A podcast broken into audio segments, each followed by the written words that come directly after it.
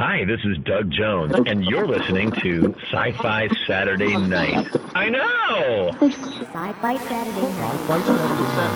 Sci-Fi Saturday Night. We will begin a mass invasion. We'll tell your people to surrender now and avoid war. Don't think you get me so easily! It is now time for us to put Earth under our rule.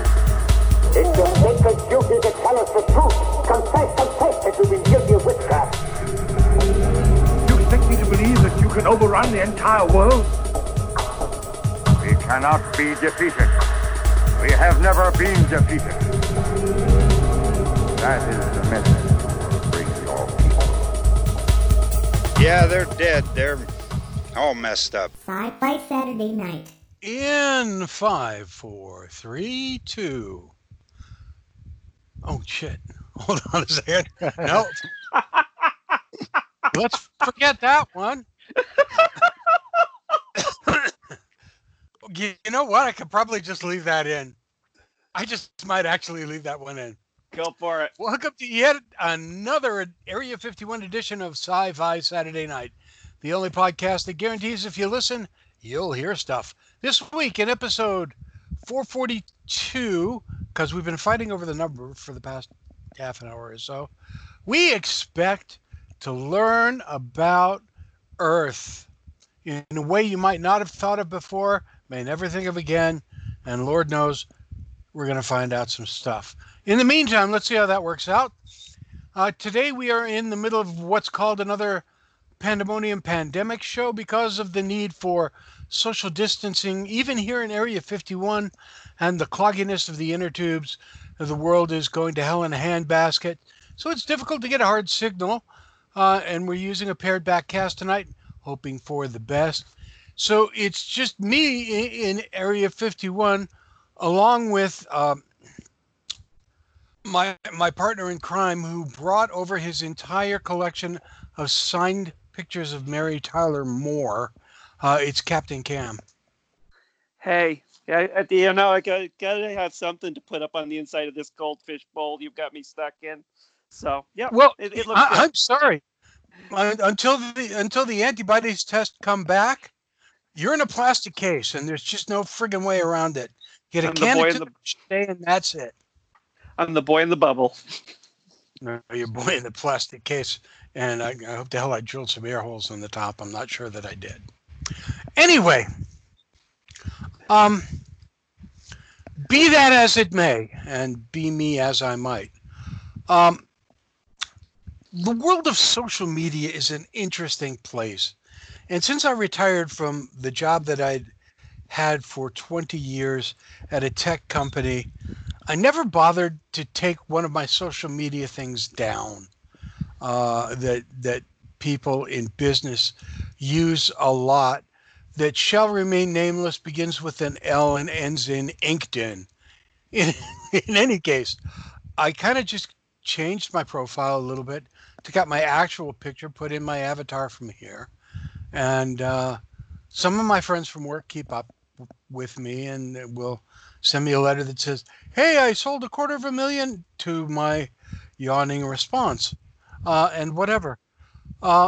About a month ago, this guy I had never heard of shot me a link and said, hey, didn't know you or anything about you, but this is me. Here I am, and I write science fiction. So for the first time in the time that I've used LinkedIn, well, possibly the second time, because it's just one time I'm just not going to talk about. Guy sent me a book. The book was fun. I thought he was from Germany, but it turns out he's from Great Britain, unless I'm wrong, Dominic, in which case, feel free to correct me at any time. Joining the TalkCast tonight from somewhere on the other side of the Atlantic Ocean to be determined, it's Dominic Kurtame. Dominic, welcome to Sci-Fi Saturday Night. Thank you, and thank you for having me on the show. Did I get your name? You got it right. Oh, shit. I do live in I do live in Germany. I am British. Okay, so then I'm not totally. Well, no, I am totally confused, but for very different reason. Not a problem. And it was just kind of a weird series of you tripping over my my LinkedIn page more than anything else that kind of brought us together. Now, Dominic, you have led yourself an interesting life, sir. I have. Oh, according to your bio, you have. So why don't we talk about how you ended up in Germany and why did that do that? Wow, nothing's the internet has decided. Screw you, buddy. I ain't working today. You grew up in Bristol. That's right. You had a military career with, I'm assuming, with the British Army, the British Armed Forces. That's right. Yeah, Royal Artillery. And ended up in Germany at the end of your stay, and decided this is a good place to stay. More or less. That's right. My wife's German, and got two grown-up boys and one grandson, and we all live in Dortmund and have done ever since. I have a couple of questions about how, why, where it affects how you write and stuff. Sure. But before we even get to that, because you list yourself as a fantasy science fiction author and reptilian conspiracy writer. I do. And the reason behind that actually is more on the research I did while I was writing my book, and before I actually started on the actual story, I profiled some of the characters, and for that I actually. Did quite a bit of research exactly into that conspiracy, and it was like, wow, there was, first of all, everything I was seeing on YouTube and actually books on the subject. You know, I actually put the effort into that, and it was there for the reptilian characters to build up on, and so that's why I put it there.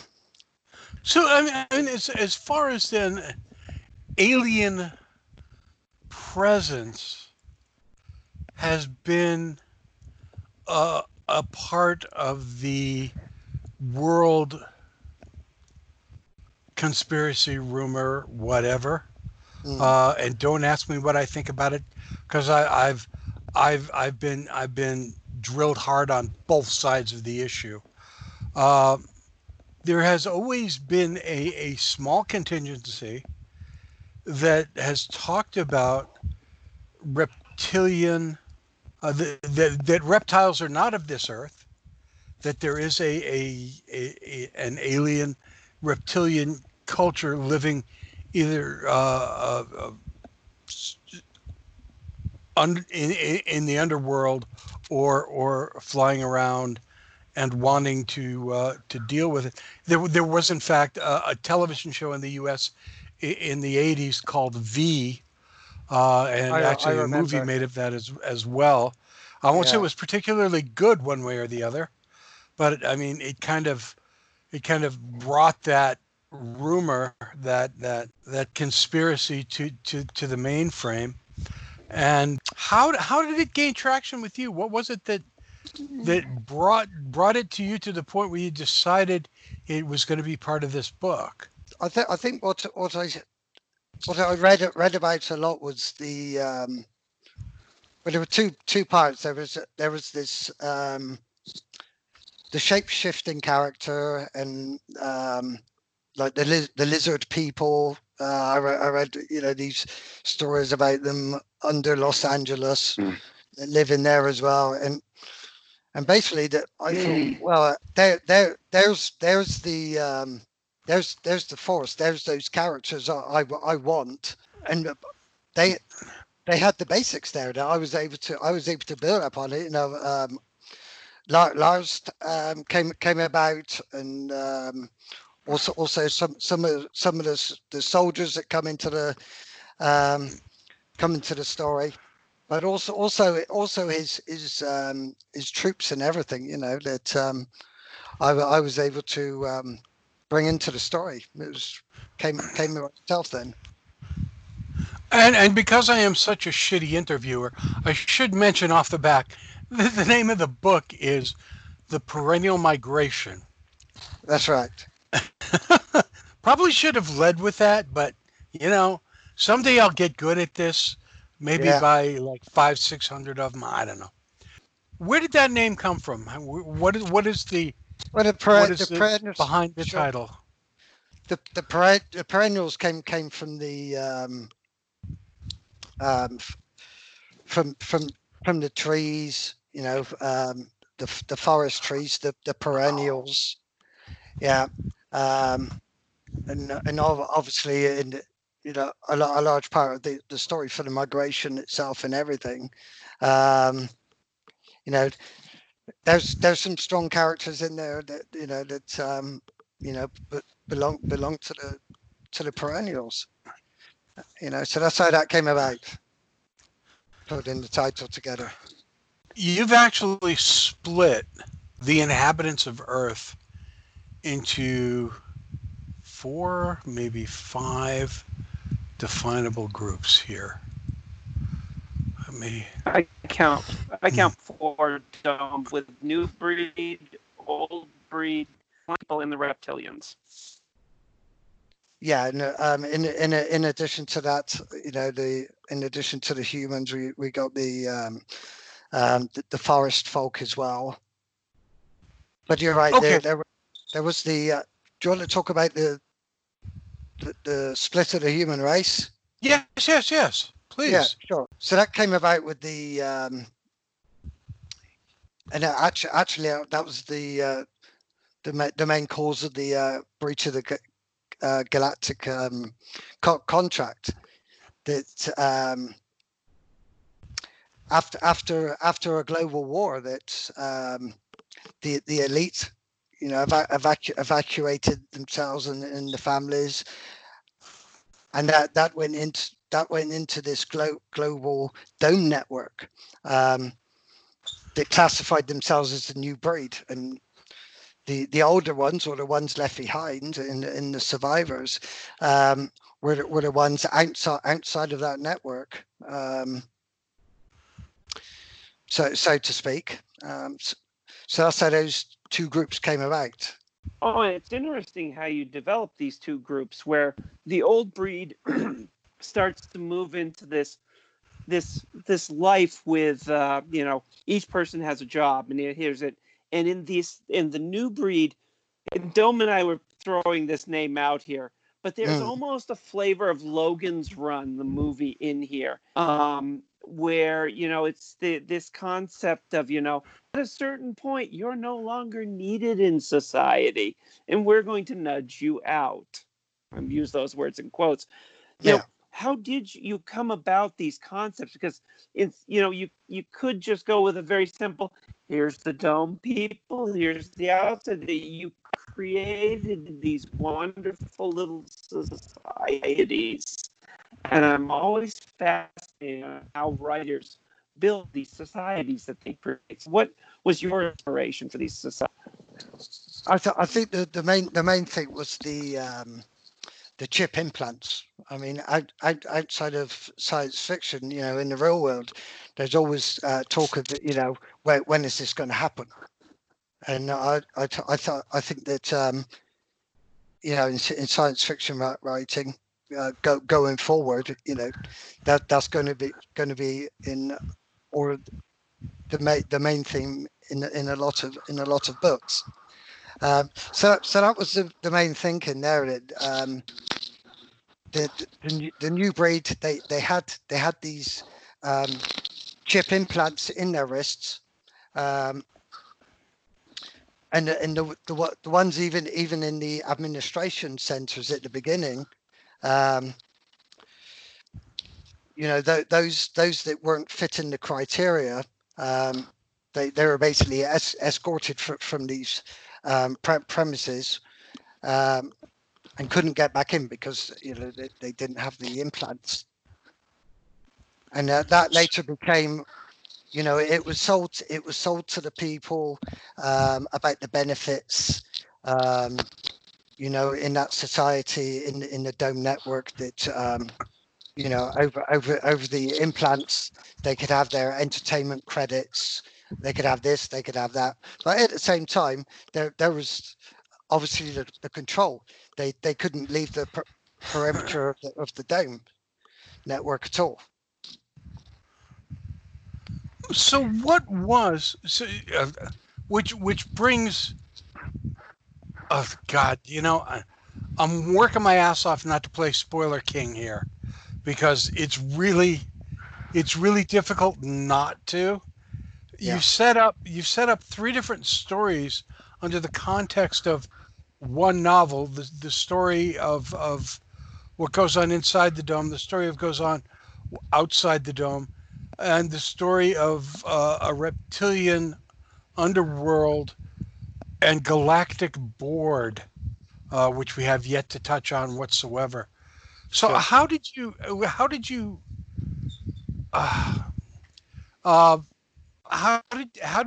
keep all of this straight in your head, putting it together? Or, and here's my thought, did you write three separate novels and just kind of cut and paste them together? Come on, that would have been an easy way. That would have been an easy way. No, I had these with the characters. I did the character profile, writing the story in depth. So there were these multiple secret agendas going on. So you had the general from the new breed administration force. He was running. He was peddling his own agenda for power within the new breed.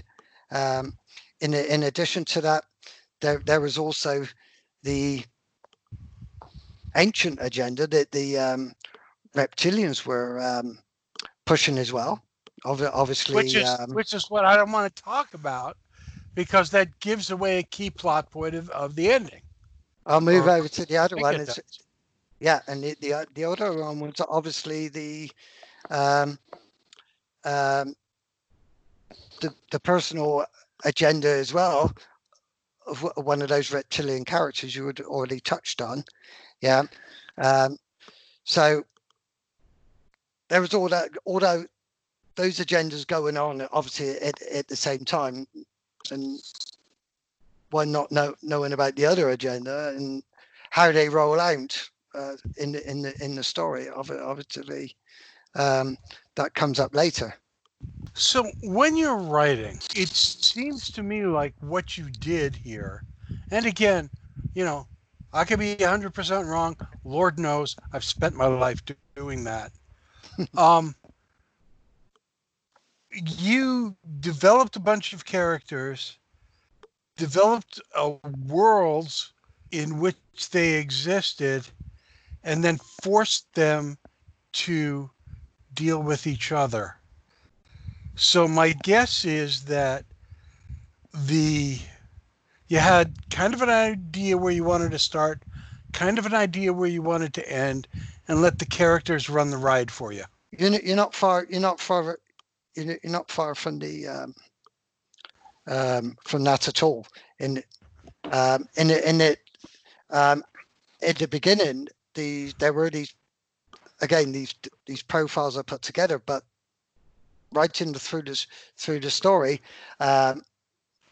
you know, from the different angles of those characters, it did flow, you know, from one character to the next, and actually, you know, switching between those agendas as well, and also like thinking as those characters may have.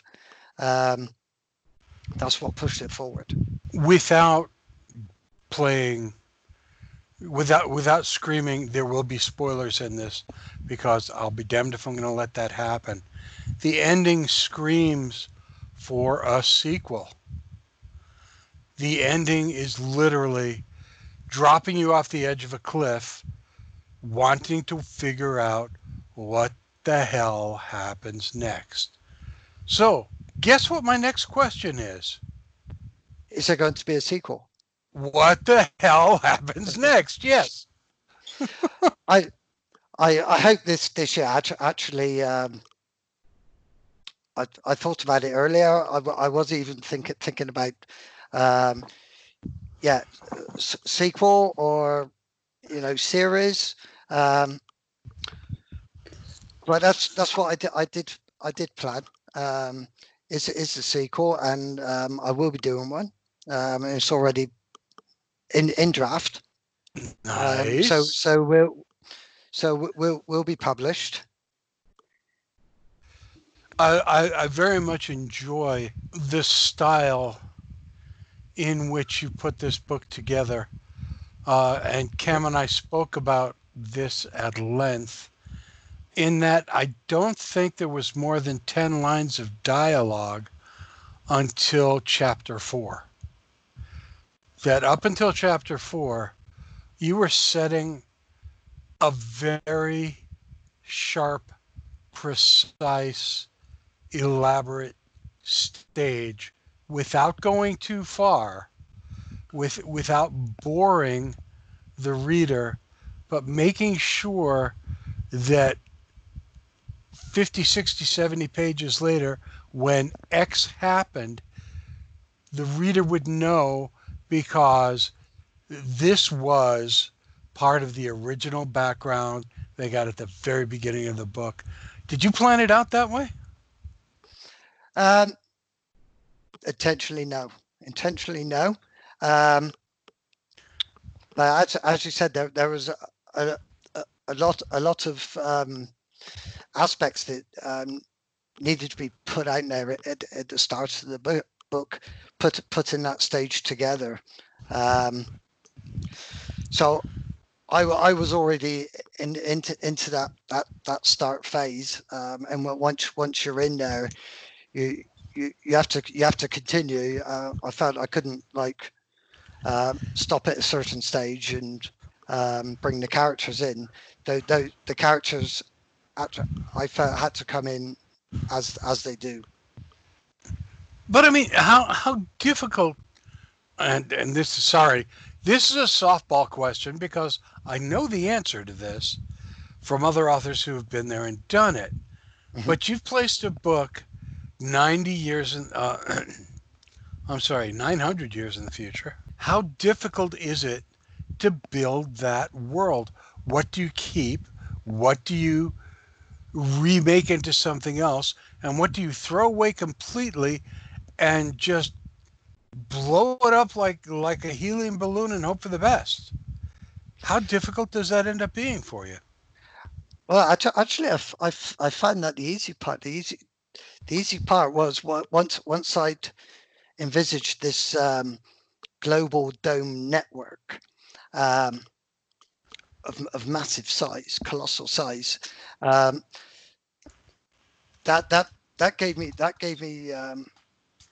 Or I opened the boundaries, so to speak, of putting those pictures together. I actually enjoyed that part of putting that word together, and then doing so in words, of course. To and then afterwards. Reading it as a reader, I find that just as exciting as in the draft phase. So that was fun. Did you have an awful lot of readers before it got published to just kind of give you their opinion of it, or did you go straight from draft to an editor and go, "Well, here you go. What do you think?" It was both. So there was a series of editorial phases. And while you mentioned earlier LinkedIn, right? There's a very strong group there of professional authors, different genres, and I came up with the idea of announcing to them, you know, here's my work. Can I ask you for feedback? And I originally thought that, you know, no one's going to respond, but many did, and they were very, very helpful, and I didn't expect that at that stage, but the advice and the feedback they gave me at that time was, as an independent publisher and author, I couldn't have asked for more. Oh, that's great. Of course, I've now pissed them all off, but that's clearly my job. Oh, what do I know? Writing career's not out there for you, Dome, is it now? Never, not anymore, no. Can I throw one more question out there for you, Dominic? Sure. So you also created, and we really haven't touched on them as much, and please correct, are they plant people, tree people? What is their proper name? Because I never quite got that nailed down. Yeah, so they're a forest folk, and you're right, they are they are plant people. They so they're not human. And you may have read that part in the book where I do describe them. So they do have leaves. You know, sorry. That was what I was going to get into, is your character design there for that species is excellent. I love the character design because they have the leaves. It's what they eat. It's how they interact with the world around them with their little tendrils that they can reach into the ground. And then there's this little thing, because it is really, you know, central to the very title of the book, is the perennial migration, is these are the people that have to teach the humans how to migrate. And I just, exactly. Yeah. And this is such a fantastic, you know, group of people. I think of all the people, although I said to you earlier before we started recording, is you made me turn around on my opinions of the reptilians by the end of the book. But from the very moment we first catch sight of the forest folk, and the more we learned about them, the more I loved these characters. They are such interesting characters, even more so than the humans. And right down to their quote, and I'm going to use this word in quotes, technology, you know, which is all wood based. So, you know, what was where did you pull inspiration for this species that you created? Because you said you researched the reptilians off the web. But where did these guys come from? They actually came later on. So while I was profiling the characters at the beginning, they weren't there. So it was later during the actual writing, during the manuscript, that I actually came up with those. And I actually bought them in at the start of the story as well, and it actually turned out later how an important role they had, but for the migration and everything, but right at the beginning of the draft, they weren't there, so actually came with an addition.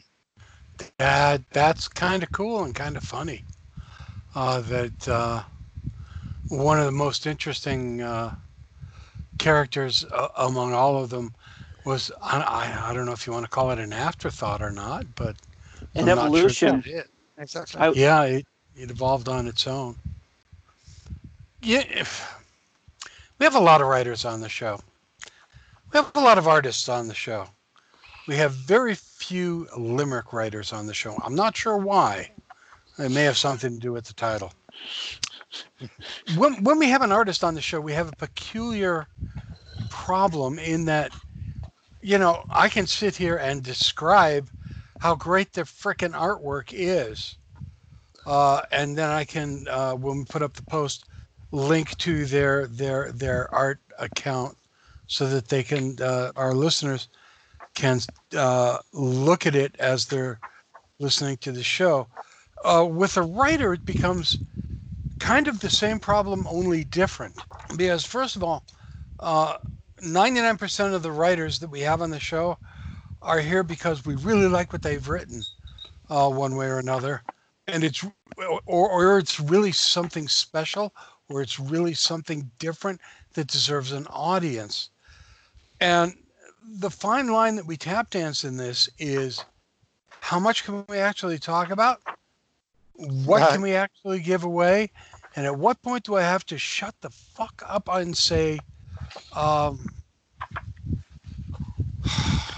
just go read the book? Yeah. Go read the goddamn book, because we have been talking with Dominic Kurtame. Dominic, a person not of this country. He's from Europe. By the way, we're having a shit time here in the U.S. With our pandemic. How are you guys? Is everybody safe and healthy? Yes, things are getting back to normal. Smaller businesses are opening back up. There's obviously social distancing still. Wearing masks when you go into a store. So things are getting back to normal. Schools have opened back up gradually. In any case, Dominic, I can't thank you enough for joining us, for taking the time to be with this foolish little interview of ours, and to let you know how much we really, really enjoyed. I have 3 notes here, and I'm just going to read the notes as a way out of it. The first note is, does this remind you of the TV series V? And Cam replied, kind of. And then I said, what was the name of that stupid ass movie with Michael York and the hockey masks? And then we finally figured out that was Logan's Run. And then I just kind of wrote a talking tree. I give up. It's a fun read. It's an interesting read. It's a great take on a future that would normally be dystopian, but I don't believe it is. No, it isn't. Our guest tonight has been Dominic Kurtame. His book is called The Perennial Migration. My co-host tonight has been Captain Cam, and I'm the Dome, and God help us, but we did another one. Sci-Fi Saturday Night is the official podcast of Granite Con, Plastic City Comic Con, and the Upper Valley Comic Expo. We are also sponsored by Dreamforge Magazine, a superb magazine of fantasy and science fiction, and Comic Art House. Visit Comic Art House for some of the best deals on original art from dozens of your favorite artists.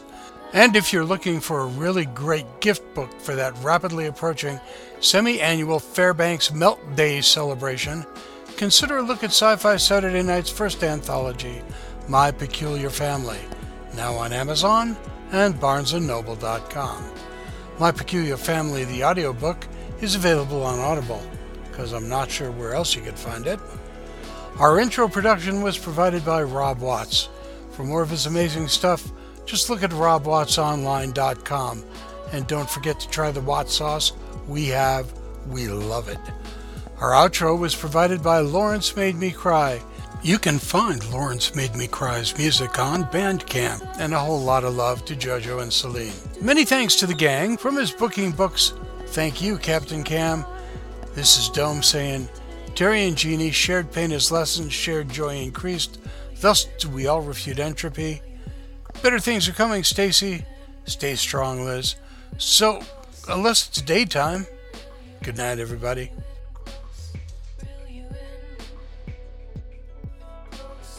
This is my brother Yakko.